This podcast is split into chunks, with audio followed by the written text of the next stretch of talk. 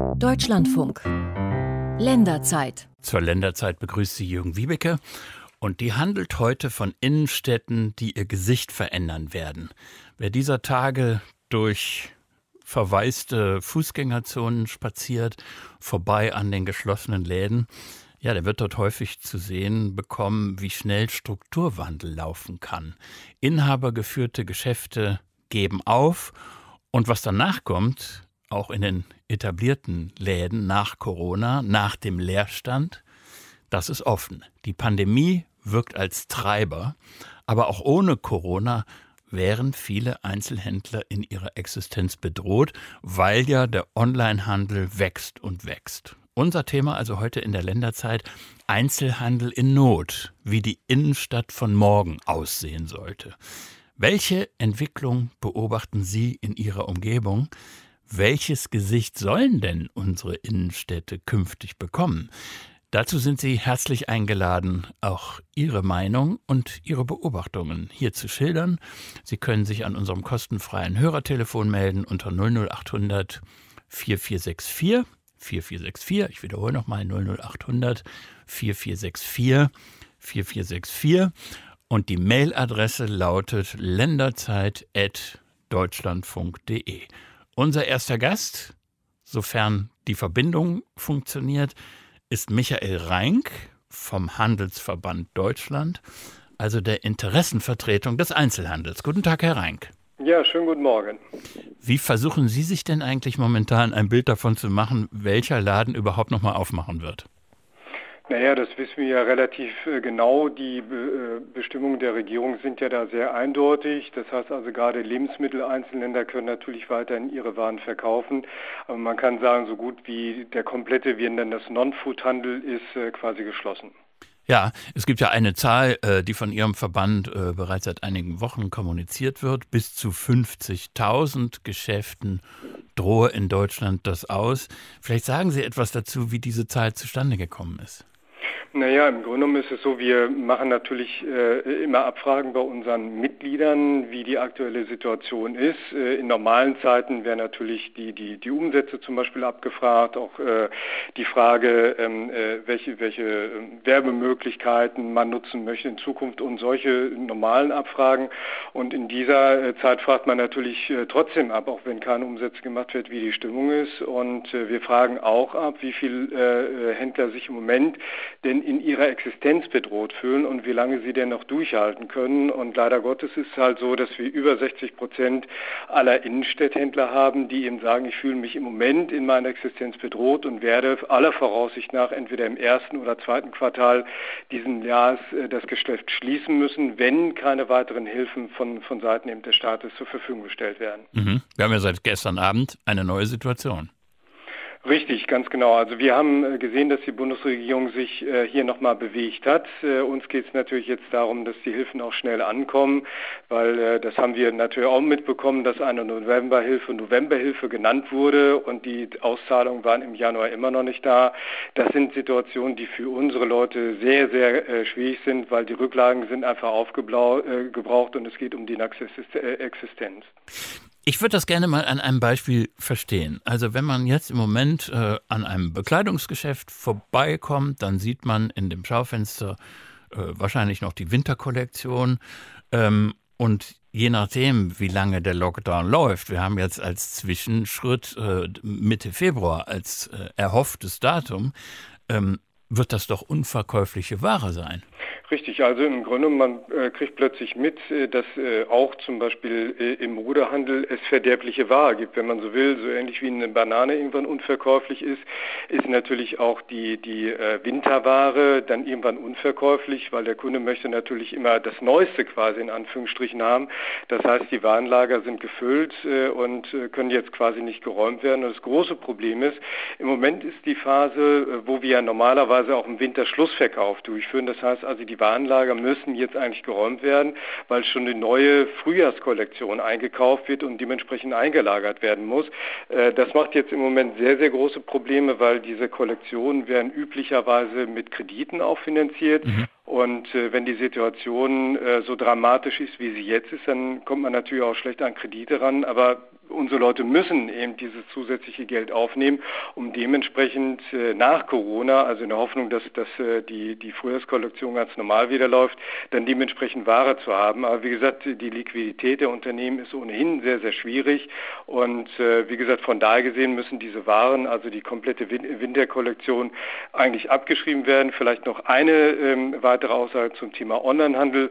Einige sagen ja, dann sollen die Leute das doch besser online verkaufen. Ja, machen viele von unseren Leuten. Äh, und selbst wenn sie dort gute Umsatzsteigerungen haben äh, im, im, Bereich des Onlinehandels, ja. ähm, äh, macht das aber in keinster Weise die Umsatzverluste, die man quasi durch stationäre Geschäft hat, wieder wett. Also das heißt, da, da, machen sie vielleicht 10 Prozent der Umsätze, die sie normalerweise machen. Das hilft einfach nicht, um das Geschäft aufrechtzuerhalten. Herr Reink, ist ja vollkommen klar, dass wir in dieser Länderzeit nochmal äh, sehr ausführlich über das Thema Konkurrenz-Onlinehandel sprechen werden. Aber ich möchte jetzt erstmal auf eine, ähm, ja, ich würde sagen, ziemlich steile These Ihres Verbandes zu sprechen kommen. Äh, da heißt es nämlich bei Ihnen, stirbt der Handel, stirbt die Stadt. Das müssen Sie uns erklären. Ja, genau. Und zwar also, wir wissen natürlich, weswegen die Leute vornehmlich in die Innenstädte kommen. So und zu ähm, äh, annähernd 70 Prozent kommen die Menschen in die Innenstädte, weil sie dort etwas einkaufen wollen. Das heißt also, wir suchen unsere Geschäfte. Das bedeutet, wenn, wenn wir jetzt an Sogwirkung verlieren, dann werden viele andere, die von diesen Frequenzen, die wir auslösen, äh, auch abhängig sind, die werden quasi mit runtergezogen. Das bedeutet, das kann die Gastronomie sein, das können Ärzte sein, das, das äh, können sonstige einzige Dienstleister sein, die einfach von diesem Standortvorteil Innenstadt äh, äh, eben profitieren. Das heißt, viele Leute kommen in die Innenstadt, äh, deswegen kann ich auch zum Beispiel als Rechtsanwalt habe einen guten Standort, weil viele Leute dementsprechend an meiner Kanzlei vorbeigehen. So und das heißt also, wenn wir einfach in der in der in der Masse nicht mehr diese Sogwirkung auslösen können, dann werden viele andere innenstädtische Funktionen auch Probleme bekommen und deswegen kommen wir auf diese, wie Sie sagen, steile These, ähm, äh, stirbt, die, äh, stirbt der Einzelhandel, stirbt die Stadt.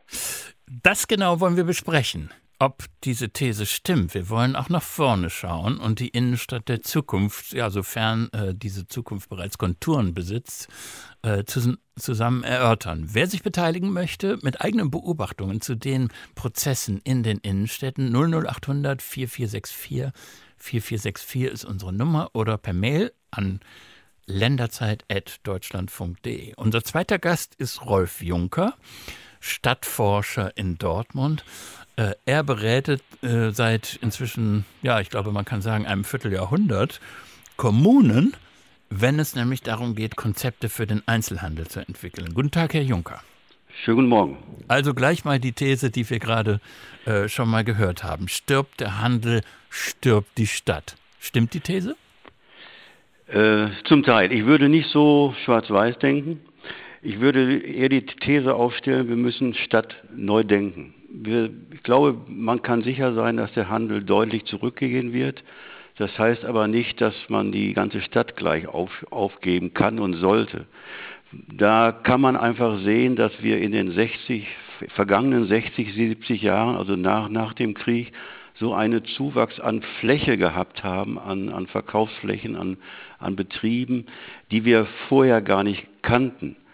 Das war eine, ein kontinuierlicher Prozess und äh, äh, das ist, das, da kann man auch sagen, das ist vielleicht eine Sondererscheinung gewesen, die äh, jetzt mal ein Ende gefunden hat. Also die Fra Frage ist, nicht stirbt die Stadt, sondern wie sieht die Stadt der Zukunft aus? Und da tappen wir, glaube ich, alle noch ein bisschen im Dunkeln. Da ist Fantasie gefragt. Da müssen wir uns zu, zu, zusammensetzen, um da äh, gute Lösungen zu finden. Mhm. Aber bevor wir nach, äh, in das Morgen hineinschauen, ja. müssen wir erstmal auf das schauen, was unmittelbar bevorsteht. Äh, würden Sie sagen, dass im Moment ähm, tatsächlich die Gefahr besteht, dass die äh, aus den Innenstädten ja gewissermaßen Wüsten werden? Ja, die kurzfristige Bedrohung ist zweifellos da, weil wir es mit, mit vielen äh, äh, Akteuren zu, zu tun haben. Wir sprechen von den Kunden, wir sprechen von den Immobilieneigentümern, die ja die Handelsgeschäfte beherbergen, kann man sagen.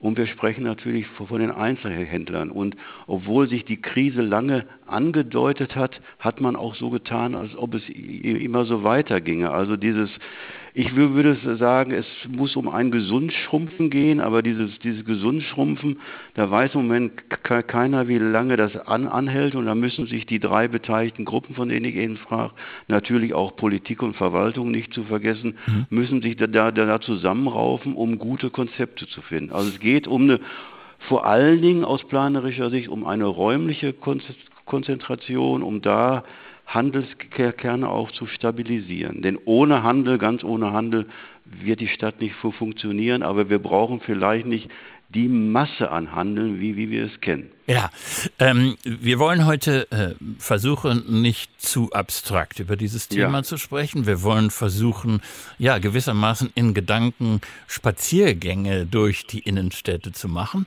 Und vielleicht beginnen wir mit dem, womit Sie gerade ähm, als äh, Stadtforscher und Stadt Städteberater zu tun haben. Äh, Sie haben einen Auftrag der Stadt Duisburg. Was machen Sie da?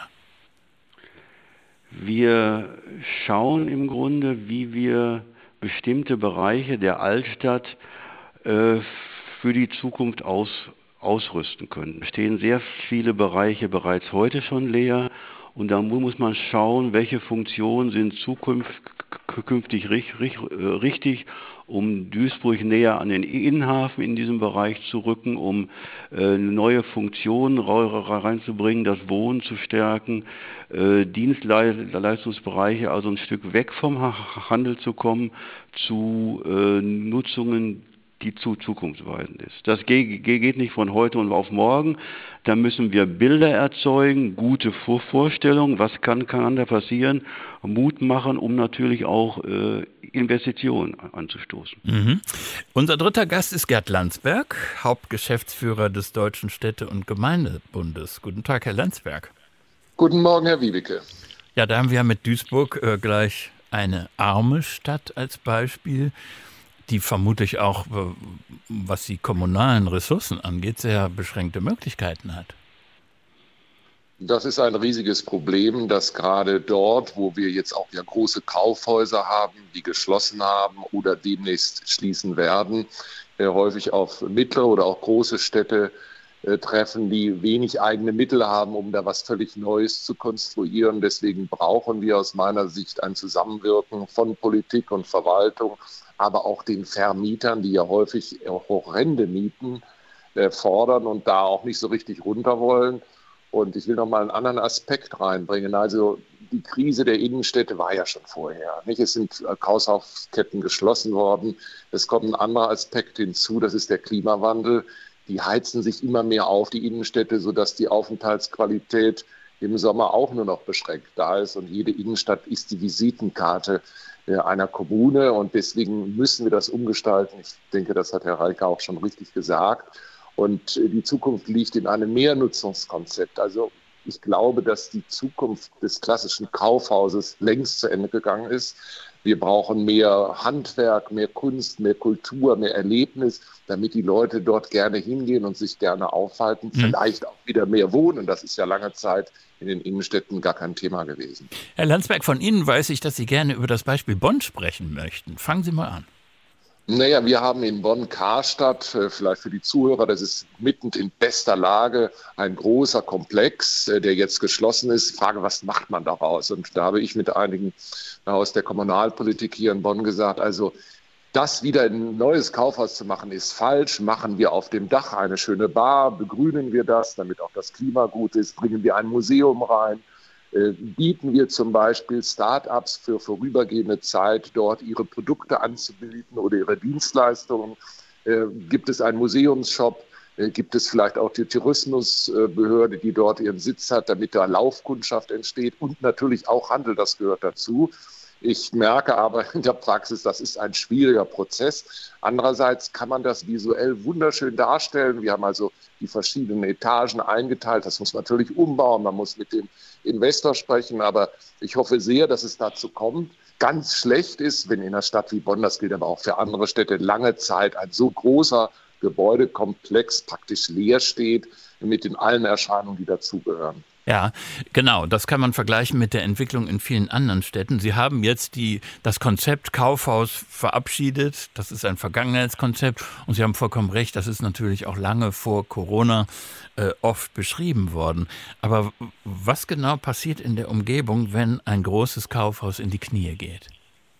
Dann leidet die Umgebung da genauso drunter. Meistens sind das ja die kleinen Cafés und Bäckereien. Die Leute kommen aus dem Kaufhaus oder kamen früher aus dem Kaufhaus, haben sich dort hingesetzt, aufgehalten, haben dann vielleicht doch wieder noch was gekauft. Äh, das heißt, dieser Komplex, wenn der zu ist, zieht auch die anderen runter und die ganze Gegend runter und dann entstehen eben Situationen, die wir in der Innenstadt schlicht nicht haben wollen. Nur, da muss man auch ehrlich sein, wenn wir das umgestalten wollen, egal ob das jetzt Bonn oder eine andere Stadt ist, das kostet eine Menge Geld. Und deswegen haben wir als Städte- und Gemeindebund uns sehr nachhaltig dafür ausgesprochen, äh, dass man den Onlinehandel jetzt nicht zurückdrängt, aber dass man sagt, die müssen einen Beitrag leisten, zum Beispiel eine Produktversandsteuer, also pro Paket, was weiß ich, je nach Größe, äh, zwei, drei Euro. Da kämen nach unseren Berechnungen im Jahr über eine Milliarde zusammen, die man dann nutzen kann, um die notwendigen Umgestaltungen auch zu finanzieren. Ja, ein zweites Mal, also die Geschichte mit dem Onlinehandel, das gucken wir uns nachher noch genauer an. Lassen Sie uns für den Moment noch äh, bei dem großen Problem Kaufhaus äh, bleiben, äh, weil das ja häufig ja, der, der, ein, ein Anker für die anderen äh, umliegenden Geschäfte dann auch ist wenn ein Kaufhaus in die Knie geht, dann hat das Auswirkungen nicht nur auf die Besucherfrequenz, sondern auch äh, was die Ladenmieten angeht. Und vielleicht, Herr Juncker, vielleicht können Sie uns als Stadtforscher sagen, wo es äh, gute Beispiele gibt für Umwandlung von ehemaligen Kaufhäusern. Ja, es mag verwundern, aber wir haben ja gerade bezogen auf die Waren- und Kaufhäuser in den vergangenen zehn Jahren recht gute Erfahrungen gemacht. Es sind sehr viele äh, unmittelbar umgenutzt worden, nachgenutzt worden. Man kann sagen, ein, ein Drittel ist wie wieder dem Handel zugeführt worden mit anderen Konzepten. Ein Drittel ist Büro, Kultur und äh, gemischte Nutzung geworden. Von daher waren die Erfahrungen bisher recht gut und wir haben auch Erfahrungen gemacht. Und ähm, es ist nur jetzt fra fraglich, ob der neue Schub, der an, ansteht, nochmal so nach, nachgenutzt werden kann. Gute Konzepte gibt es aus meiner Sicht eine ganze Reihe. Ich würde äh, die Städte ähm, Lühen, äh, Lühen, ähm, Lünen in Westfalen? Lünen in Westfalen und Recklinghausen nach, nach vorne ziehen, weil die sehr gute Beispiele gebracht haben. Lünen hat einen Teilumbau gemacht, also im Grunde drei Geschosse abgetragen und dann auf dem ersten OOG äh, neue Wohnungen errichtet, also im Grunde einen Keil hereingeschnitten und Unten sind äh, die Dienstleistungen Ärzte, Versorgungseinrichtungen ins, ins, Erdgeschoss gezogen und das Untergeschoss dient heute dem Parken. Also eine sehr intelligente Lösung, die sich auch re rechnet.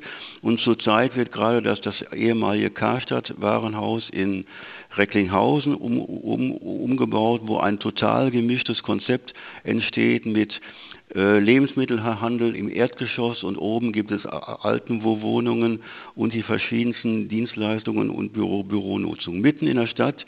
Das ist ja der Vorteil der, der Warenhäuser, dass die an den besten Standorten in der Zeit äh, in der Stadt liegen und von daher vielfältige Chancen auch bieten und von, von der baulichen Seite her aus sind sie auch meistens umbaufähig, wenn man natürlich auch mit den äh, starken Tiefen Stück weit umgehen muss. Ja, also dass in einem ehemaligen Kaufhaus äh, alten Wohnungen entstehen, äh, das ist ein Beispiel für das, was wir heute auch besprechen wollen. Wie kann eben die Stadt der Zukunft, die Innenstadt der Zukunft Kontur bekommen? Wir grüßen Herrn Kraski aus Leverkusen, unseren ersten Anrufer. Guten Tag, Herr Kraski. Ja, hallo. Also, ich komme aus Leverkusen und es wurde ja eben schon gesagt, die These aufgestellt, stirbt der Einzelhandel, stirbt die Stadt. Mhm. Und ich beschäftige mich in der Kommunalpolitik sehr mit dem Thema. Und für mich ist das eigentlich nicht nur eine steile These, sondern es ist eigentlich die Realität. Denn wir beobachten bei uns in Leverkusen, dass eben, wenn der Einzelhandel verschwindet, nicht die tollen, großen, innovativen Ideen darauf folgen, sondern vor allem der große Leerstand. Und das ist natürlich eine dramatische Situation für die Stadt als solches, aber natürlich auch für den wirtschaftlichen Standort oder die Stadt als wirtschaftlichen wirtschaftlichen Standort. Und deswegen ist es ganz wichtig, meiner Meinung nach, dass der Einzelhandel nicht einfach abgeschrieben wird, sondern dass der Einzelhandel ja eigentlich in seiner Bedeutung für die Stadt und für den als Anziehungspunkt für die Bürger in die Innenstadt zu kommen, äh, durch die Politik weiter gestärkt wird. Natürlich jetzt durch die Corona-Krise wurde der Einzelhandel nochmal vor neue Herausforderungen gestellt. Aber ich glaube, letztendlich braucht es einfach eine, ja, mehr Finanzen und auch eine größere Initiative, den Einzelhandel, ja, zu modernisieren, aber eben auch in der Zukunft zu bewahren. Herr Kraski, Und, wenn ja. Sie kommunalpolitisch aktiv sind, dann werden Sie wahrscheinlich auch gleich einen Strauß von Forderungen äh, äh, präsentieren können. Aber wenn Sie sich beschränken müssten auf eine einzige Maßnahme, die helfen könnte, wäre, welche wäre Ihre wichtigste? Also meine wichtigste Maßnahme wäre, dass man wieder mehr Durchmischung schafft ähm, in der Hinsicht, dass man den Einzelhändlern ähm, jetzt gerade in der Corona-Krise mehr finanzielle Hilfe und schneller auch zukommen lässt, dass diese eben auch in der, ja, in der Warenvielfalt ähm, auch nach der Corona-Krise weiter bestehen können. Besten Dank für Ihren Beitrag, Herr Kraski. Ähm, wenn wir sagen, das Kaufhaus ist ein Konzept der Vergangenheit und äh, es wird große Probleme bereiten, die vielen Standorte umzuwidmen, dann ist die nächste Frage, und da greife ich dann zu einer Mail von Wolfgang Daub aus Konstanz, was denn eigentlich mit den Fußgängerzonen geschieht. Fußgängerzonen nicht ausbauen, sondern auf das absolut Notwendige begrenzen, ist sein Vorschlag. Und ein zweiter, wir müssen das nach den Nachrichten dann genauer diskutieren, die Erreichbarkeit der Innenstadt mit dem Auto, insbesondere auch mit den Elektroautos, verbessern und äh, weiterhin äh, schreibt Herr Daub, die Einrichtung von kostenlosen Kurzzeitparkplätzen verbunden mit Lademöglichkeiten für E-Autos. Also wir merken schon, alles hängt mit allem zusammen, wenn man über die Krise der Innenstädte spricht. Wir werden das nach den Nachrichten aufgreifen. 00800 4464 4464 ist die kostenfreie Hörertelefonnummer für Ihre Beiträge oder länderzeit.deutschlandfunk.de. Deutschlandfunk. Einzelhandel in Not, wie die Innenstadt von morgen aussehen sollte. Das ist unser Thema in der Länderzeit. Und es begrüßt Sie dazu noch einmal Jürgen Wiebeke. Wir wollen beide Seiten beleuchten in dieser Sendung, die derzeitige Krise der Innenstädte analysieren, aber eben auch über die Stadt der Zukunft nachdenken, also die Frage nach neuen Chancen stellen.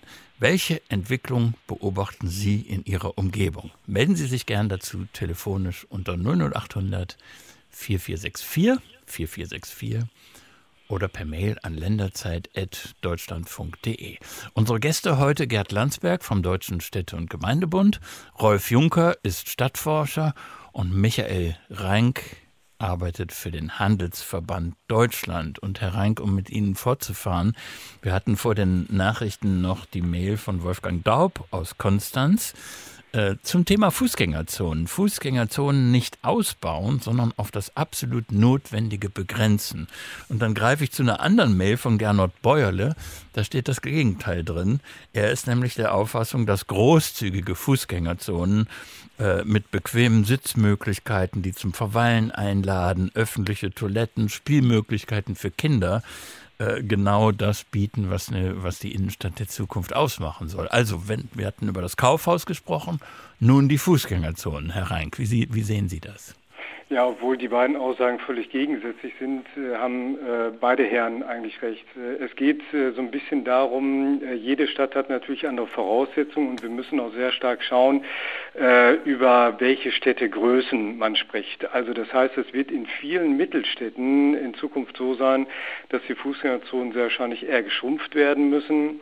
Das heißt also, man muss das auf das Maß reduzieren, was, was eben die Kaufkraft in dieser Stadt dann noch abbildet. Das bedeutet, es ist besser, eine geschlossene Fußgängerzone zu haben, als eine Fußgängerzone, wo an, an, an etlichen Stellen eben Leerstände sind. So, das heißt also, wie so, wie so ein sehr schlechtes Gebiss in Anführungsstrichen, da ist es dann besser, dementsprechend diese, diese, äh, diesen Druck des Einzelhandels zu konzentrieren und dem, dementsprechend in Fußgängerzonen zu schrumpfen. Auf der anderen Seite. Moment, da brauche ich ein Beispiel, um ja. mir das vorzustellen.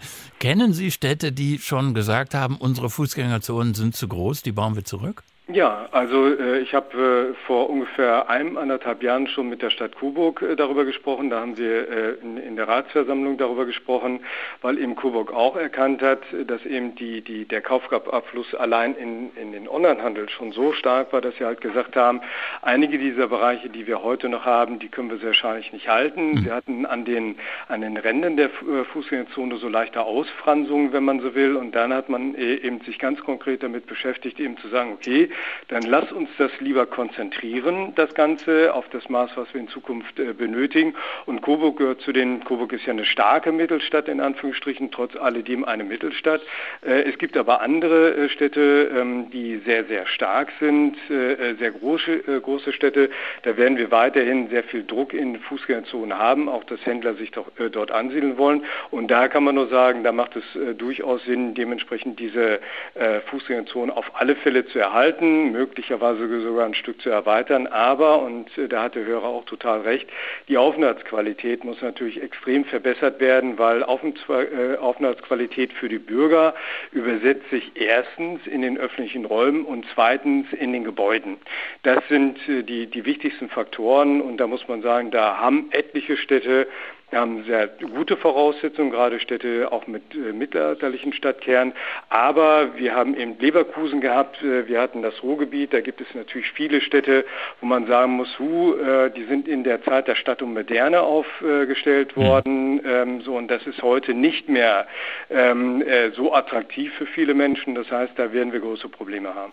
Ja, das würde mich interessieren, Rolf Juncker, wie Sie das als Stadtforscher sehen. Sie hatten vorhin ja schon einen Hinweis darauf gegeben, dass wir äh, eine Sondersituation haben seit einigen Jahrzehnten, dass eben Verkaufsflächen massiv ausgeweitet worden sind in den Innenstädten.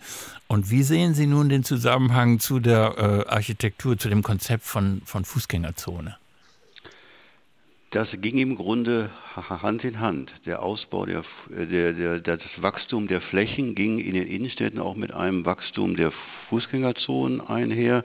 Heute muss man ja schon fast fragen, welche Stadt hat keine Fußgängerzone? Andersherum zu zählen wäre fast unmöglich.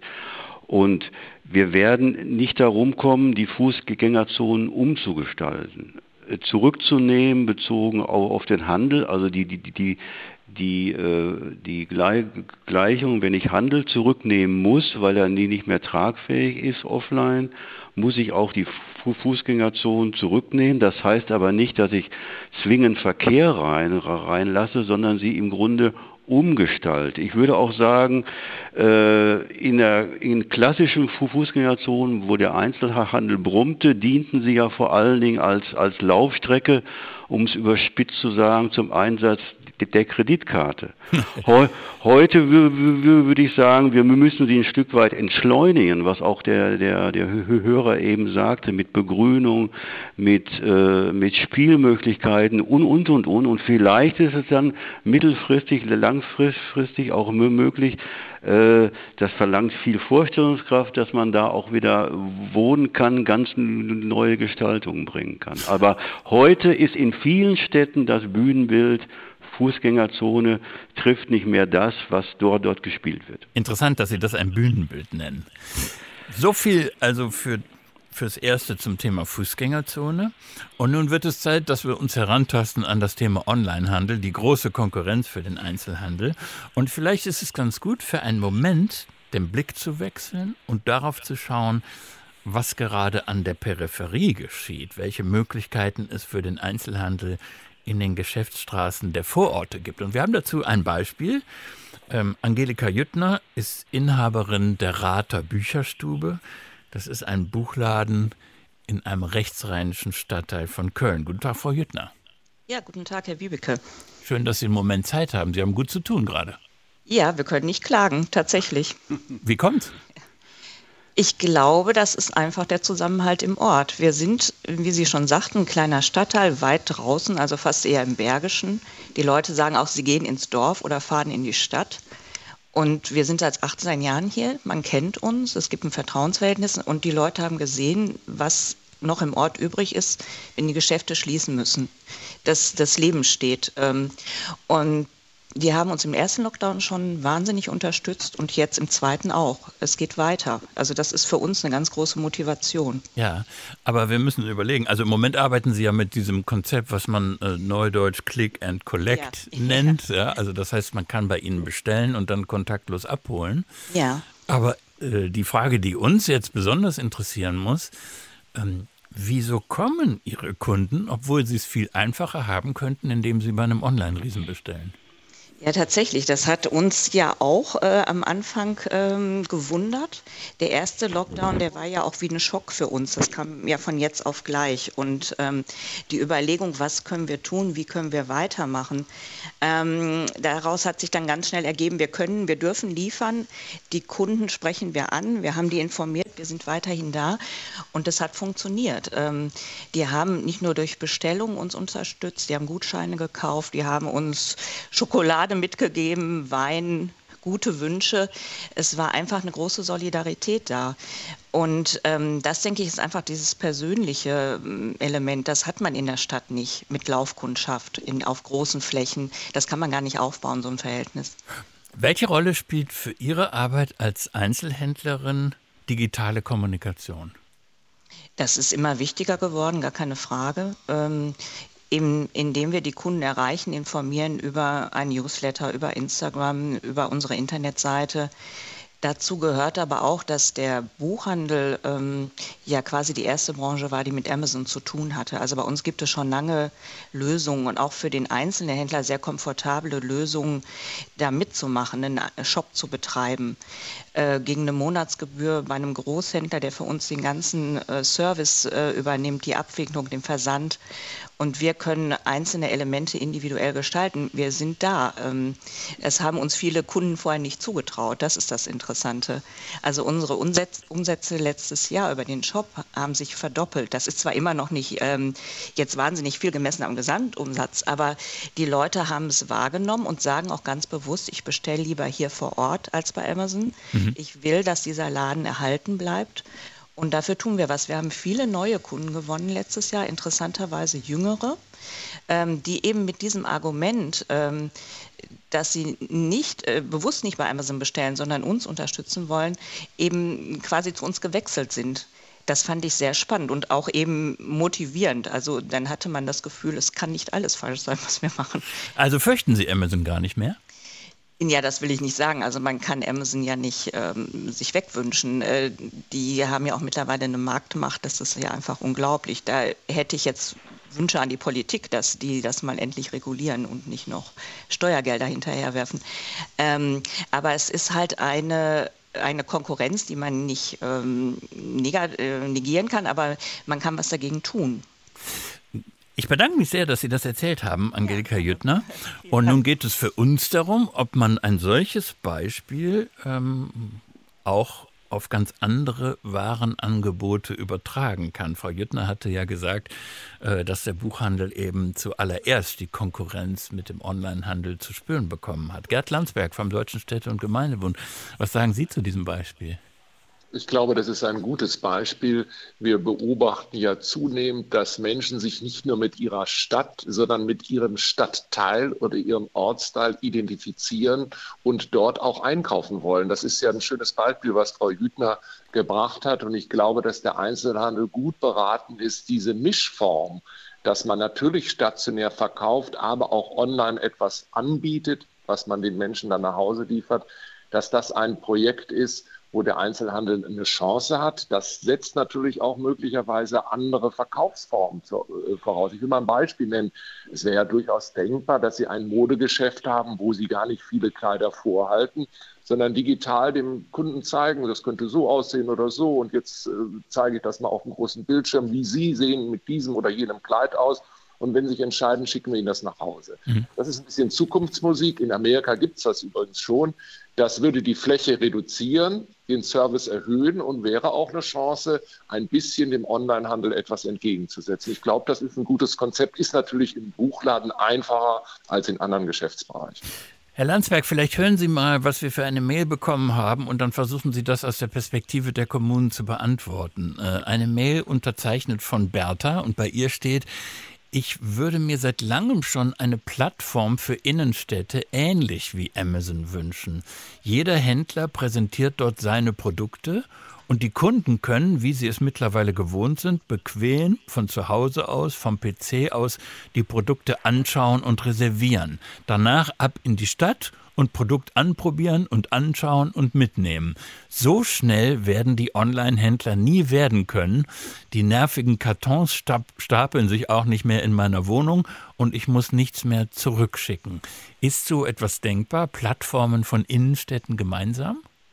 Selbstverständlich ist das denkbar. Das gibt es auch vereinzelt schon. Natürlich nicht in dem Umfang, wie Amazon das äh, bietet. Aber das hätte einen weiteren Vorteil.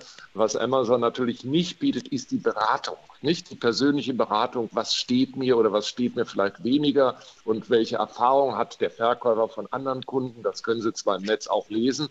Aber das ist sicherlich ein äh, Projekt, was man fördern sollte. Eindeutig. Ja, dann müssen wir auch die Perspektive des Handelsverbands Deutschland noch mit dazu hineinnehmen. Michael Reinck, zumal, das will ich gleich dazu sagen, er gleich wichtige äh, Termine hat, Gespräche mit der Politik aus gegebenem Anlass. Ähm, das, was, äh, was Ihre Strategie dabei ist, äh, zur Online-Konkurrenz sich zu stellen, da würde mich interessieren, Herr Reinck, worum genau geht es da? Um Verlangsamen, um Verhindern oder was genau? Nee, also zunächst mal muss man sagen, die Digitalisierung, insbesondere der Bereich E-Commerce, ist äh, eigentlich eine Riesen-Service-Offensive des, des, des Einzelhandels. Ob das jetzt äh, ausgelöst worden ist von äh, großen internationalen Plattformen, sei es drum, aber der, der Weg ist einfach so, die Kunden nehmen das sehr, sehr gerne an und die Einzelnen sind natürlich äh, aufgefordert, dementsprechend äh, für den Kunden diesen Service auch anzubieten. Ähm, das ist nicht immer trivial, das muss man sagen, auch ähm, das das Beispiel, was wir eben äh, gehört haben von Frau Jüttner. Ähm, sie hat gesagt, äh, der, der Bereich der, der Bibliotheken bzw. Büchereien äh, ist schon lange in diesem Feld unterwegs. Das ist auch so. Andere Branchen werden da nachziehen müssen. Aber es ist häufig mit sehr hohen Kosten verbunden. Äh, das muss man sagen. Und äh, zu dem Beispiel, was Sie eben auch genannt haben, äh, angesprochen sind ja sogenannte lokale Online-Plattformen. Die gibt es bundesweit schon sehr, sehr häufig. Da gibt es auch Karten, wo man sich das ansehen sehen kann. Zum Beispiel ähm, äh, eine Karte von Zimmer Digital, da kann man sich all diese lokalen Online-Plattformen mal ansehen. Aber das große Problem ist, dass Kunden häufig dort zu wenig Ware finden, weil natürlich noch nicht alle Händler dort abgebildet sind. Ähm, das hat Mecklenburg-Vorpommern jetzt anders gemacht. Dort gibt es eine landesweite Plattform, da sind natürlich dann sehr viele Waren drauf und äh, aller Voraussicht nach wird genau das eben die Zukunft sein. Herr Landsbeck hat das auch schon beschrieben, ähm, dass man eben äh, die Produktsuche Suche eigentlich äh, zu Hause häufig macht ähm, äh, und von da aus dann losgeht, dementsprechend in die Stadt, um die Waren dort abzuholen, beziehungsweise sich vielleicht nochmal andere Anregungen geben zu lassen. Aber was ganz klar ist, die Digitalisierung im äh, ist unaufhaltsam und durch den Kundenwunsch sind quasi alle getrieben, dementsprechend das zu erfüllen. Herr Rank, wir haben sowohl von Frau Jüttner als auch von Herrn Landsberg gehört, dass die Identifikation mit der eigenen Umgebung eine wichtige wichtige Rolle bei diesen Prozessen spielt. Und was den Buchhandel angeht, da muss man sagen, da macht es ja auch keinen Unterschied, was den Preis betrifft, weil es eine Buchpreisbindung gibt. Aber ähm, dagegen steht natürlich Bequemlichkeit oder auch äh, die Lust darauf, ein Schnäppchen zu machen. Und deswegen würde mich interessieren, wie Sie in die Zukunft gesprochen eigentlich die Rolle von Konsumenten sehen, ob man mit Kampagnen wie Einkaufen mit Herz und Fädelsretter und wie sich das im Zweifel dann auch nennen mag, auf Dauer tatsächlich diese Bindung halten kann. Naja, äh, Sie können ja, oder jeder Zuhörer, Zuhörerin kann ja einfach mal die Abfrage im privaten Bereich machen. Wer hat schon mal bei Amazon eingekauft? Äh, und dann werden Sie wahrscheinlich alle Finger nach oben gehen. Also von daher gesehen, man muss das immer so, so ein bisschen auch eingrenzen, äh, äh wie stark trägt ihm dieses, dieses lokale Einkaufen. Ähm, äh, und äh, wenn es dann um die Bequemlichkeit, wie Sie gesagt haben, geht, dann sind die Leute auch mal ganz schnell dabei, eben nicht dementsprechend vor Ort einzukaufen. Trotz alledem, äh, es ist einfach so, wie es ist. Der Einzelhandel, auch der stationäre Einzelhandel, muss einfach gute Angebote machen. Also es geht jetzt nicht nur darum, eben Kampagnen zu fahren, sondern überzeugende Angebote zu haben. Deswegen, ich finde den Weg zum Beispiel, den Mecklenburg-Vorpommern dort geht, eben eine landesweite Plattform aufzubauen, wo sehr viele Waren dann äh, auch ähm, ja, gekauft werden können. Dieser Weg, äh, der ist erst grundsätzlich richtig. Die Plattform hat auch noch ein paar Kinderkrankheiten, muss man dazu sagen. Trotz alledem, der Weg ist erstmal richtig, weil weil ich sehe das auch so, der, der, der günstigste und schnellste Weg für diesen sogenannten Same-Day-Delivery ist einfach, fahr selber ins Geschäft und hol dir das ab. So, und äh, das ist etwas, was wir seit Jahrhunderten schon machen und daran muss sich nicht unbedingt etwas ändern. Mhm. Herr Landsberg, noch äh, zu Ihrem Vorschlag, dass es äh, eine Abgabe geben soll für den Onlinehandel. Ähm, spielen wir es mal durch. Da bestellt jemand zwei T-Shirts für, sagen wir, 39,90 und dann?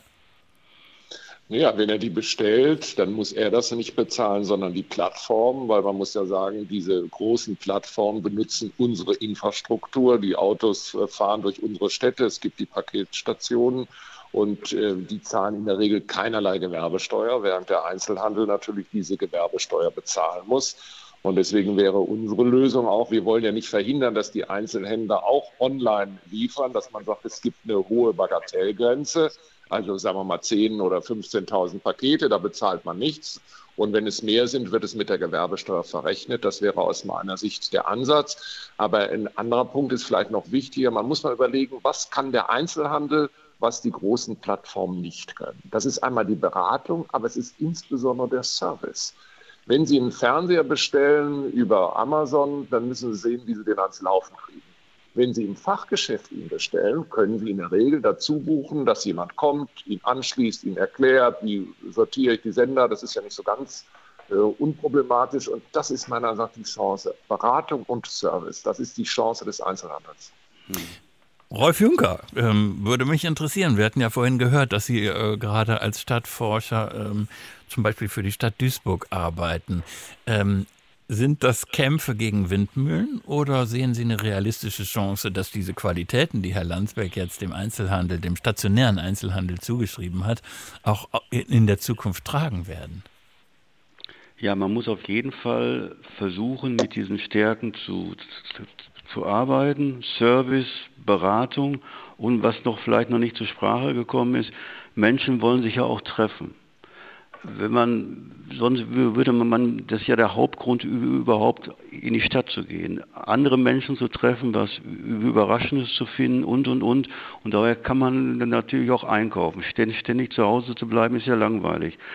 Äh, das wird aber voraussichtlich nicht den ganzen, ganzen Trend stoppen können. Aber daran zu arbeiten, die, die, die, die Städte so zu, zu gestalten, dass Kunden, Kunden sie, sie, sie gerne haben, sie im besten Fall zu lieben, äh, die Beratung an, anzunehmen und auch, auch, auch an, anzuhalten, dass ihr Verhalten auch die Zukunft bestimmt, ist ein ganz wichtiger Punkt und äh, da, da sollte man dranbleiben, ja. Wir rufen nun unseren Hörer Herrn Tiddens in Hamburg. Schönen guten Tag, Herr Tiddens. Ja, schönen guten Tag. Was ist Ihr Punkt? Ja, also äh, der Punkt ist, es wird jetzt viel darüber geredet ähm, auf die Innenstädte. Ich bin Frau Jüttner sehr dankbar, dass sie die dezentrale Leistung in einen, sag mal, ähm, Zentrum mit einer sozialen Zusammenhalt schauen. Also Meines Erachtens ist, haben wir folgende Situation. Wir haben die Einzelhandel, die natürlich gigantische Schwierigkeiten hat mit den ähm, äh, mit der E-Commerce, dann haben wir die Büroflächen, die durch Homeoffice runtergehen.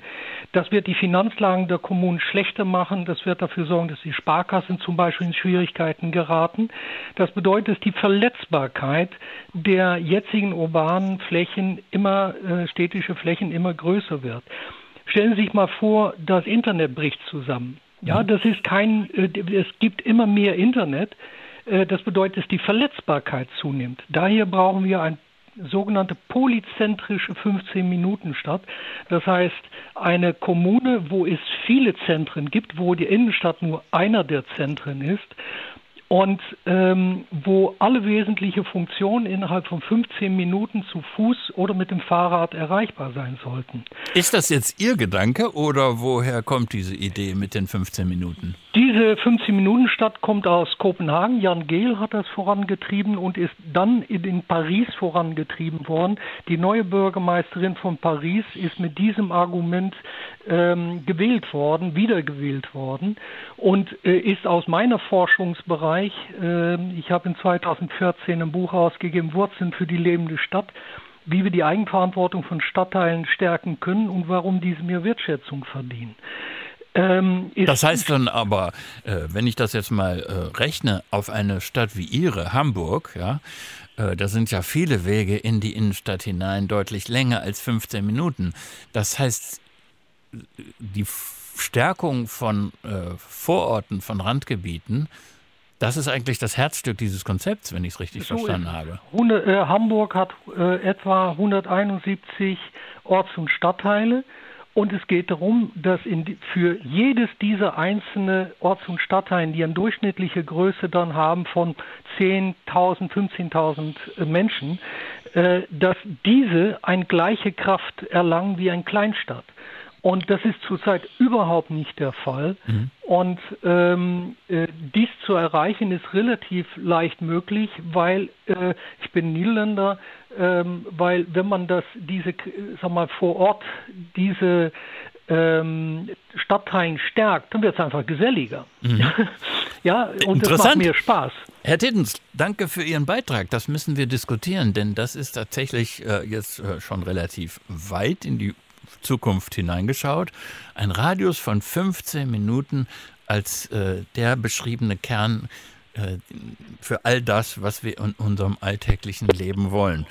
Ähm, ich nehme Sie, Michael Reink vom Handelsverband, in der letzten Minute, weil Sie gleich weg müssen. Hallo, Herr Reink?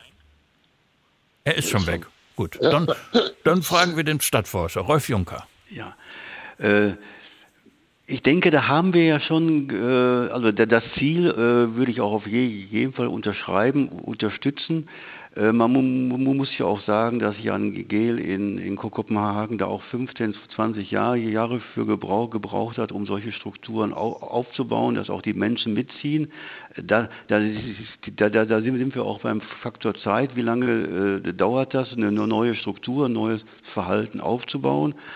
Aber ich denke auch, wir haben da. Wissen Sie was, Herr Juncker? Ja. Der Faktor Zeit spielt bei mir jetzt auch gerade eine Rolle. Ja. Es geht auf die 11 Uhr Nachrichten zu. Klar. Deswegen äh, verschieben wir das äh, auf. Machen wir, gleich, machen wir gleich weiter. Das machen wir gleich weiter, genau. Prima. 00800 4464 4464 ist die Nummer unseres Hörertelefons, falls Sie noch etwas beitragen möchten. Und wir haben noch 25 Minuten in dieser Länderzeit über die Krise des Einzelhandels in den Innenstädten zu sprechen. Es begrüßt Sie noch einmal Jürgen Wiebeke. Und es geht für uns äh, nicht nur darum, äh, die Krise zu beschreiben, sondern auch zu überlegen, was danach kommt, wie unsere Städte aussehen werden, wenn möglicherweise weniger als das jetzt der Fall ist, das Shopping-Erlebnis das Gesicht der Stadt bestimmen wird. Und vor den Nachrichten waren wir an dem Punkt, ähm, ein Konzept anzuschauen, was darauf beruht, dass die Wege kürzer werden. Von 15 Minuten war die Rede. Und wir waren, Rolf Juncker, Stadtforscher aus Dortmund, äh, beim Beispiel von, war es Amsterdam? Nein, Kopenhagen. Kopenhagen, Hamburg, ja. Und, ja, Sie, und, Sie, wollten darauf hinweisen, dass, dass eben solche Planungsprozesse eben auch einen, einen langen Atem brauchen die Planungsprozesse und die Verhaltensweisen, aber da bin ich eigentlich ganz optimistisch, weil in vielen Fällen haben wir über die Lebensmittelgrundversorgung, wie, wie, wie wir so schön sagen, also die Supermärkte und die Drogeriemärkte und ein bisschen drumherum, haben wir eigentlich äh, in vielen Städten relativ gute dezentrale Strukturen, die auch in einer Viertelstunde zu erreichen sind und wo häufig auch sowas wie, wie, wie ein gesellschaftlicher Lebensmittelpunkt entsteht. Da kann die Bücherei dabei sein und und und, was man sich vorstellen kann. Also da mehr drauf, drauf zu schauen, was kann man in die, an diesen Orten schaffen, äh, ist eine, eine, eine Riesenchance. Und wie gesagt, da haben wir auch eine ganz gute, in vieler Orten eine ganz gute Ausgangsposition. Aber wie lange dauert so etwas? Ähm, Ich glaube, dass wir, dass wir die, die Bedrohung, die, von der wir eingangs sprachen, kurzfristig eine ganze Reihe von, von Jahren spüren müssen, werden. Und es kommt jetzt darauf an, mittelfristig vielleicht fünf bis zehn Jahre eine, eine Zeit der Umwälzung ganz gescheit zu nutzen, um, um, die, die, die, um die Innenstädte, um die Stadtteilzentren auf neue Herausforderungen einzustellen und da in den Köpfen auch äh, Chancen aufzubauen, neue Bilder, wie, wie das denn aussehen kann. Und vor allen Dingen eine Botschaft zu senden, dass das keine Verschlechterung sein muss. Einfach eine Veränderung, die auch der Kunde will, die, die auch die, die Menschen wollen und darauf muss die Stadt reagieren. Äh, Gerd Landsberg vom Deutschen Städte- und Gemeindebund, bevor Sie darauf reagieren, möchte ich noch äh, einen Hinweis geben auf das, was unsere Hörerin Frau Müller äh, beigetragen hat. Ähm, die Frage an unsere Experten, ist die Bevölkerung vor Ort überhaupt mal gefragt worden?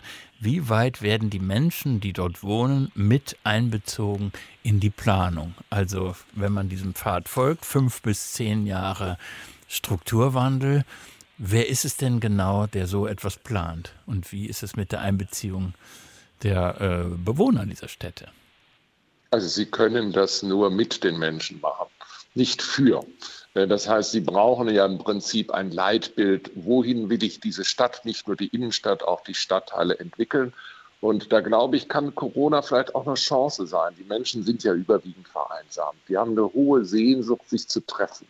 Und äh, das ist so ein bisschen das Dorf in der Stadt, was die Menschen suchen. Die wollen in ihrem Ortsteil Räume haben, nicht nur, wo sie kaufen, wo sie leben, wo sie sich treffen, wo sie vielleicht auch demnächst wieder singen oder was man sich sonst vorstellen kann, wo sie in der Eisdiele zusammensitzen.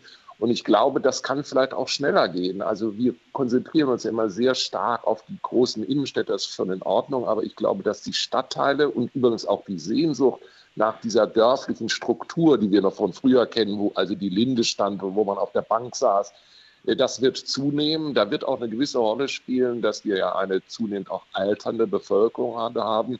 Äh, da werden viele nicht immer in die Innenstadt fahren. Die wollen das in der Tat in, erreichbar, diese 15 Minuten ist da sicherlich ein Aspekt, dahin kommen und dort ihren, ihren Austausch haben, ihren sozialen Austausch. Ich glaube, das ist eine große Chance. Das gibt es übrigens auch in vielen Städten. Deswegen haben wir in den Gemeindeordnungen ja auch die Bezirksvertretung. Es ist ja nicht so, dass der äh, vor Ort da nicht auch eine entsprechende kommunalpolitische Vertretung ist. Aber das ist eine Aufgabe der Kommunalpolitik, das mit den Menschen zu entwickeln, ja. Wir haben es heute mit Hamburg, denn von dort meldet sich Frau Darb. Schönen guten Tag, Frau Darb. guten Tag, schön, dass ich drankomme. Mein Anliegen ist, ich habe äh, Enkelkinder, ich bin 88, habe drei Enkelkinder, sechs, acht und zehn. Und äh, Hamburg hat schöne Spielplätze, aber wenn Regen ist oder äh, äh, an allen trüben Tagen, dann fehlt in der Innenstadt etwas für Kinder. Und ich denke, dass die Restaurants und äh, wer auch immer da ihre Geschäfte machen wollen, doch sich daran beteiligen könnten, dass Plätze, Räume für Kinder geschaffen, geschaffen werden. Es gibt in Museen so gute Ideen, wie man Kinder ähm, auch unterrichten kann auf spielerische Art. Ich denke, das kommt zu kurz in unseren Innenstädten. Wenn ich mit den Kindern etwas erleben will, dann muss ich zu Hagenbeck rausfahren. Hagenbeck ist teuer, der, der Tierpark. Mhm. Und, ähm, äh, und das wär's. Also tun Sie bitte, Stadtplaner, tun Sie etwas für die äh, Familien mit Kindern. Ja, ähm, dann fragen wir den Stadtplaner Rolf Juncker. Ähm, das ist ja interessant, dass wir jetzt eben zwei Gruppen ähm, angesprochen haben, die ähm, aus der Perspektive von Verkaufsinteressen vielleicht nicht so spannend ist, nämlich einmal die Senioren mit 88 und eben die Enkel. Ja, ich finde, da passt ja eines, einiges gut zusammen. Wenn der Handel ein Stück weit geht, entstehen ja auch Räume. Und die Räume gescheit zu nutzen, ist eine Riesenchance. Ich, ich gebe der Frau Darb völlig recht, dass für die Kinder, die Kinder bringen auch die Eltern mit oder die Großel Großeltern, das ist eine, eine Riesenchance, auch die Städte zu, zu beleben. Wir sehen es ja auch in vielen Bereichen, wie Sie sprachen eben von, von, von den Museen, wie auch die Büchereien sich verwandeln. Die Büchereien werden auch zu Treffpunkten, auch zu kostenlosen Treffpunkten, also wo es nicht nur, nur um, um, um, um Geld aus, ausgeben geht, wo, wo man was lernen kann und, und, und, und.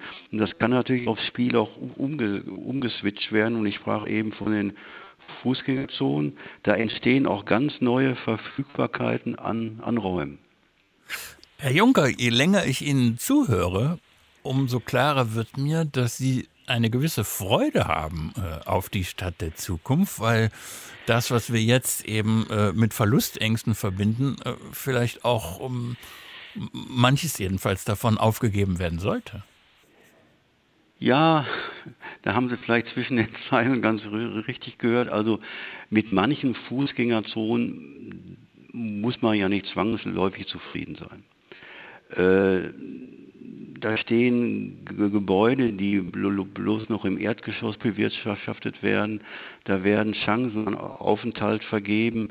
Da ist zu wenig Grün und, und, und. Und äh, das zu ändern, ist eigentlich eine, eine, Chance. Und ich, ich denke auch an, an, die Schönheit der Stadt. Gehen Sie mal in, mit, mit wachem Auge durch, durch Fußgängerzonen. Da sind in aller Regel die Erdgeschosse von den Obergeschossen getrennt. Wir sprechen immer von den schwebenden Gebäuden.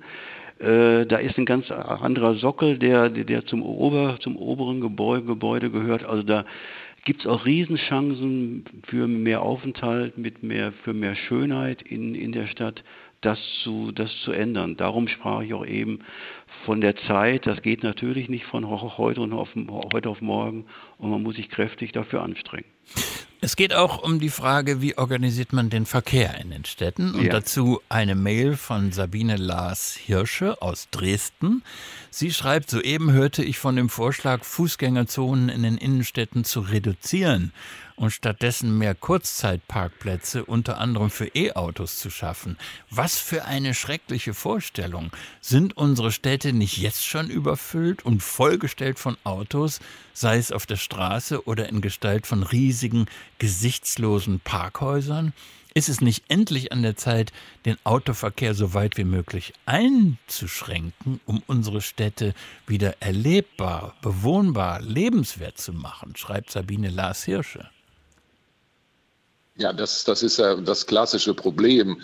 Wir haben ja in allen Städten, egal ob klein oder groß, jetzt sozusagen den Kampf um den Verkehrsraum. Und die Tendenz geht sicherlich dahin zu sagen, wir reduzieren den Individualverkehr, um mehr Räume zu haben, wo eben nicht nur die Autos stehen, Nichtsdestotrotz, ich erinnere nochmal an die alternde Gesellschaft, wird man natürlich auch sicherstellen müssen, dass eine gewisse Erreichbarkeit auch mit dem Individualverkehr erhalten bleibt. Das muss aber vor Ort ausgehandelt werden. Aber dass wir da Strukturveränderungen brauchen, ist aus meiner Sicht unstreitig. Man wird auch darüber nachdenken können, wenn, da sind wir uns ja offenbar einig, es wird den Einzelhandel in dem Umfang nicht mehr geben, dann eben auch mal ein Gebäude abzureißen in der Innenstadt und dort Spielpark, Grünfläche zu schaffen. Auch das kann einer Stadt sehr gut tun. Kostet natürlich Geld, aber langfristig ist das vielleicht gut angelegtes Geld. Äh, gab es schon symbolische große Abrisse von Parkhäusern, die man dann auch gefeiert hat? Also es gab sicherlich in den äh, neuen Bundesländern, wo ja teilweise enorme Einwohnerverluste stattgefunden haben, äh, da hat es schon Rückbau gegeben, nicht nur von Parkhäusern, auch von ganzen Siedlungen, wo man dann eben Grünstruktur geschaffen hat. Aber das ist eine Sondersituation. Aber das Thema wird kommen. Da muss man allerdings auch wissen, man kann nicht mal eben so ein Parkhaus abreißen. Das ist ja keine städtische Einrichtung, sondern das ist meistens ein Wirtschaftsunternehmen. Das sind schwierige Planungsprozesse. Kann man Parkhäuser umwidmen, Herr Juncker? Das müsste man sich genau ansehen. Ich halte es erstmal für, für schwierig aufgrund der Gebäudetiefen und aufgrund der, der statischen Bedingungen, aber das ist, ist eine Einzelfallentscheidung. Ja, aber was man zum Beispiel machen kann, das habe ich hier in der Kommunalpolitik auch mal vorgeschlagen. Wir haben ja zunehmenden Radverkehr, den wollen wir auch. Und wir haben ja. in allen Städten das Problem, wo stelle ich das Rad Anführungsstriche sicher ab. Warum ist es nicht möglich, in Parkhäusern zu sagen, eine oder auch zwei Etagen werden reserviert für Fahrräder? Da habe ich mich belehren lassen müssen, dass das jedenfalls rechtlich zurzeit nicht geht. Herr Portitsch in Ludwigshafen, Sie haben das Wort. Guten Tag, Herr Portitsch. Guten Tag, ich freue mich auch, dass ich hier teilnehmen kann. Ähm, Es ist aus meiner Sicht ja eine Veränderung bei den Lieferstrukturen, die äh, zu der ganzen Misere stark beigetragen hat. Äh, die Kosten, die die Einzelhändler zu tragen haben, Vorhalten von Parkraum, Personal etc., die sind halt in diesem disruptiven Prozess, der stattgefunden hat, ähm, nicht durch den Gesetzgeber irgendwie berücksichtigt worden. Und ich denke, ähm, es wäre an der Zeit, dass ähm, gerade die verlängerte Ladentheke durch die Lieferservices kommunal ähm, mit, mit äh, Geldabgaben belegt werden müssen. Also es wäre notwendig, dass es spezielle Lieferzonen in den Innenstädten gibt, die äh, bezahlt werden müssen durch die Lieferservices und ähm, dass beispielsweise die Nutzung von anderer Struktur, sei es hin zu Straßennamen bei der Bestellung etc., auch abgegolten werden müssten. Dazu kommt, dass zunehmend die Lieferservices äh, daran denken, durch Drohnen zu liefern. Und äh, auch da sollte die kommunale Struktur darauf vorbereitet werden. Naja, mit welchem Ziel? Das zu verhindern oder zu besteuern oder was, was schwebt Ihnen davor? Ja, die Kostenbeteiligung ist ja das Hauptproblem. Wir haben zunehmend ähm, Kosten bei den Kommunen durch äh, Bereitstellung der Straßen auf der einen Seite, andererseits ähm, auch der öffentliche Verkehr kostet jede Menge Geld, der eigentlich durch die Kommune bereitgestellt wird. Wir müssen uns, denke ich, in erster Linie für die Kommunen über die Einnahmenseite auch Gedanken machen, um diese Umbaumaßnahmen finanzieren zu können. Gerd Landsberg, äh, Sie als Vertreter von äh, Kommunen im Gespräch mit der Politik werden das zuallererst ähm, beantworten können. Ähm, ob das eine realistische Option ist, ob es tatsächlich das Vorhaben gibt, Lieferdienste, Onlinehandel stärker an den Kosten zu beteiligen, als das bislang der Fall ist. Also ich bin da ehrlich gesagt ganz zuversichtlich. Ich habe ja vorhin in meinem Eingangsstatement schon gesagt, dass wir uns für eine äh, Paketversandsteuer einsetzen, damit diejenigen, die großen Plattformen ihre Geschäfte machen, sich auch an der Infrastruktur beteiligen. Und im Bundestag hat das hohe Zustimmung gefunden, sowohl bei CDU wie SPD. Das ist rechtlich nicht ganz einfach, aber ich glaube, Herr Puttisch hat recht. Das muss kommen. Das kann nicht sein, dass die einen die hohen Kosten haben, das ist der Einzelhandel, und die großen Plattformen eigentlich gar keine Kosten haben und sich an dieser Struktur nicht beteiligen. Das ist nicht die Endlösung, aber es gibt eben Bausteine und da ist das aus meiner Sicht schon ein wichtiger Baustein, ja. Aber das liegt nicht in der Hand der Kommunen. Da können nicht einzelne Städte ihr Modell schöpfen. Nein, leider nicht. Da brauchen wir eine bundesgesetzliche Vorgabe. Aber wenn die dann da ist, äh, kann man natürlich mit den Mitteln, die dann äh, eingenommen werden, sicherlich den Städten nachhaltig helfen und auch dauerhaft helfen. Darauf kommt es ja an. Es kommt jetzt nicht darauf an, einmal einen Betrag, ich nenne mal von zwei, drei Milliarden zu haben, sondern dauerhaft zu wissen, ja, wir wollen den Onlinehandel ja nicht beseitigen, aber er soll sich an den Kosten dauerhaft beteiligen und das muss den Städten zugutekommen. Herr Pottisch, danke herzlich für Ihren Beitrag. Und danke auch. Diesmal geht es nach Ahrweiler zu Herrn Fulgraf. Ich grüße Sie, Herr Fulgraf. Guten Tag. So, hoffentlich klappt die Verbindung. Ja, Jetzt wird es schon besser. Ja, genau. Ja, jetzt, ja, vielen Dank. Ich finde die Sendung sehr interessant. Freue mich, dass ich guten Beitrag leisten kann. Selber beschäftige ich mich seit über 25 Jahren mit Bürgerbeteiligung. Ich habe so eine Diplomarbeit beschrieben, Stadtplaner erlebt, Akteure, verfasste Akteure der Kommunalpolitik und der dieser Zeit. Und Herr Fulgraf, wenn ich Sie unterbrechen darf, die Verbindung ja. zu Ihnen ist nicht gut. Wir, ja. würden, wir würden es gleich nochmal probieren. Äh, wir unterbrechen einmal die Verbindung zu Ihnen und wählen Sie nochmal an. Und in der Zwischenzeit ähm, müssten wir noch ein Thema besprechen, äh, was bislang überhaupt noch nicht hier Gegenstand unserer Runde war. Ähm, die Frage ist ja, wir haben über Fußgängerzonen gesprochen. Ähm, wann geschieht was in der Innenstadt von morgen? Und die Läden machen irgendwann zu aber der Onlinehandel macht nicht zu. Beginnen wir mal mit Ihren Vorstellungen, Herr Landsberg, was der Deutsche Städte- und Gemeindebund äh, zum Thema Öffnungszeiten von Läden zu sagen hat. Also da bin ich der tiefen Überzeugung, dass wir dem Einzelhandel entgegenkommen müssen, dass es eben auch mehr verkaufsoffene Sonntage zum Beispiel gibt. Ich weiß, dass das bei Gewerkschaften und Kirchen auf Widerstand stößt, aber wenigstens jetzt, wenn die Pandemie einigermaßen mal vorbei ist, äh, dass der Einzelhandel dann wieder aufholen kann, weil die Menschen ja auch eine Sehnsucht haben, wieder in die Stadt zu gehen. Äh, das fände ich sinnvoll. Und äh, den Widerstand verstehe ich, wie gesagt, irgendwie, aber da wird für Arbeitsplätze äh, gekämpft und am Ende sind die weg. Das muss man einfach realistisch sehen. Und deswegen sollte man der mehr Möglichkeiten eröffnen. Das heißt jetzt nicht jeden Sonntag, aber das ist sehr streng bei uns gehandhabt. Ich darf mal daran erinnern, das ist ja noch nicht lange hier, da haben wir in Deutschland eine lange Diskussion geführt, dürfen eigentlich an Sonntagen die Bäckereien offen haben. Also jetzt genießen wir das alle mit den frischen Brötchen am Sonntag und das kommt auch gut an und das käme sicherlich auch dem Einzelhandel zugute, wenn man da etwas großzügiger wäre. Ja, Sie sagen jetzt nicht, jeder soll öffnen, wie er möchte. Und trotzdem würde ich gerne äh, zumindest die Frage stellen, Herr Juncker, ob Städte nicht auch ihren Rhythmus brauchen, also äh, dass es eben Tage von Ruhe gibt. Ja, es ist bestimmt sinnvoll, äh, ähm, ein Wechselspiel zu haben, weil das die Zeit, das Leben einfach auch spannend macht. Ähm, aber ich würde Herrn Landsberg auf jeden Fall, Fall äh, zustimmen stimmen wollen, da eine, da eine schrittweise Lockerung einzuführen, die den Kundenwünschen entspricht, auch im Sinne von Chancengleichheit. Das heißt natürlich aber auch, dass dann viele mitziehen müssen. Es hat keinen Sinn, wenn eins, zwei, drei auf, aufmachen und, und fünf oder sechs nicht. Das muss dann schon, schon einen gewissen Knalleffekt haben und, und äh, äh auch mit, mit der Gastronomie gut, gut abgestimmt sein. Aber der, die, die Ruhezeiten, ich glaube, glaube, die verträgt der Mensch auch ganz gut. Frau Bauer in München, Sie haben das Wort. Guten Tag, Frau Bauer. Ja. Hallo, grüße Gott aus München. Ja, ich freue mich sehr, dass ich äh, auch durchgekommen bin und mich aus Süddeutschland mal melden kann.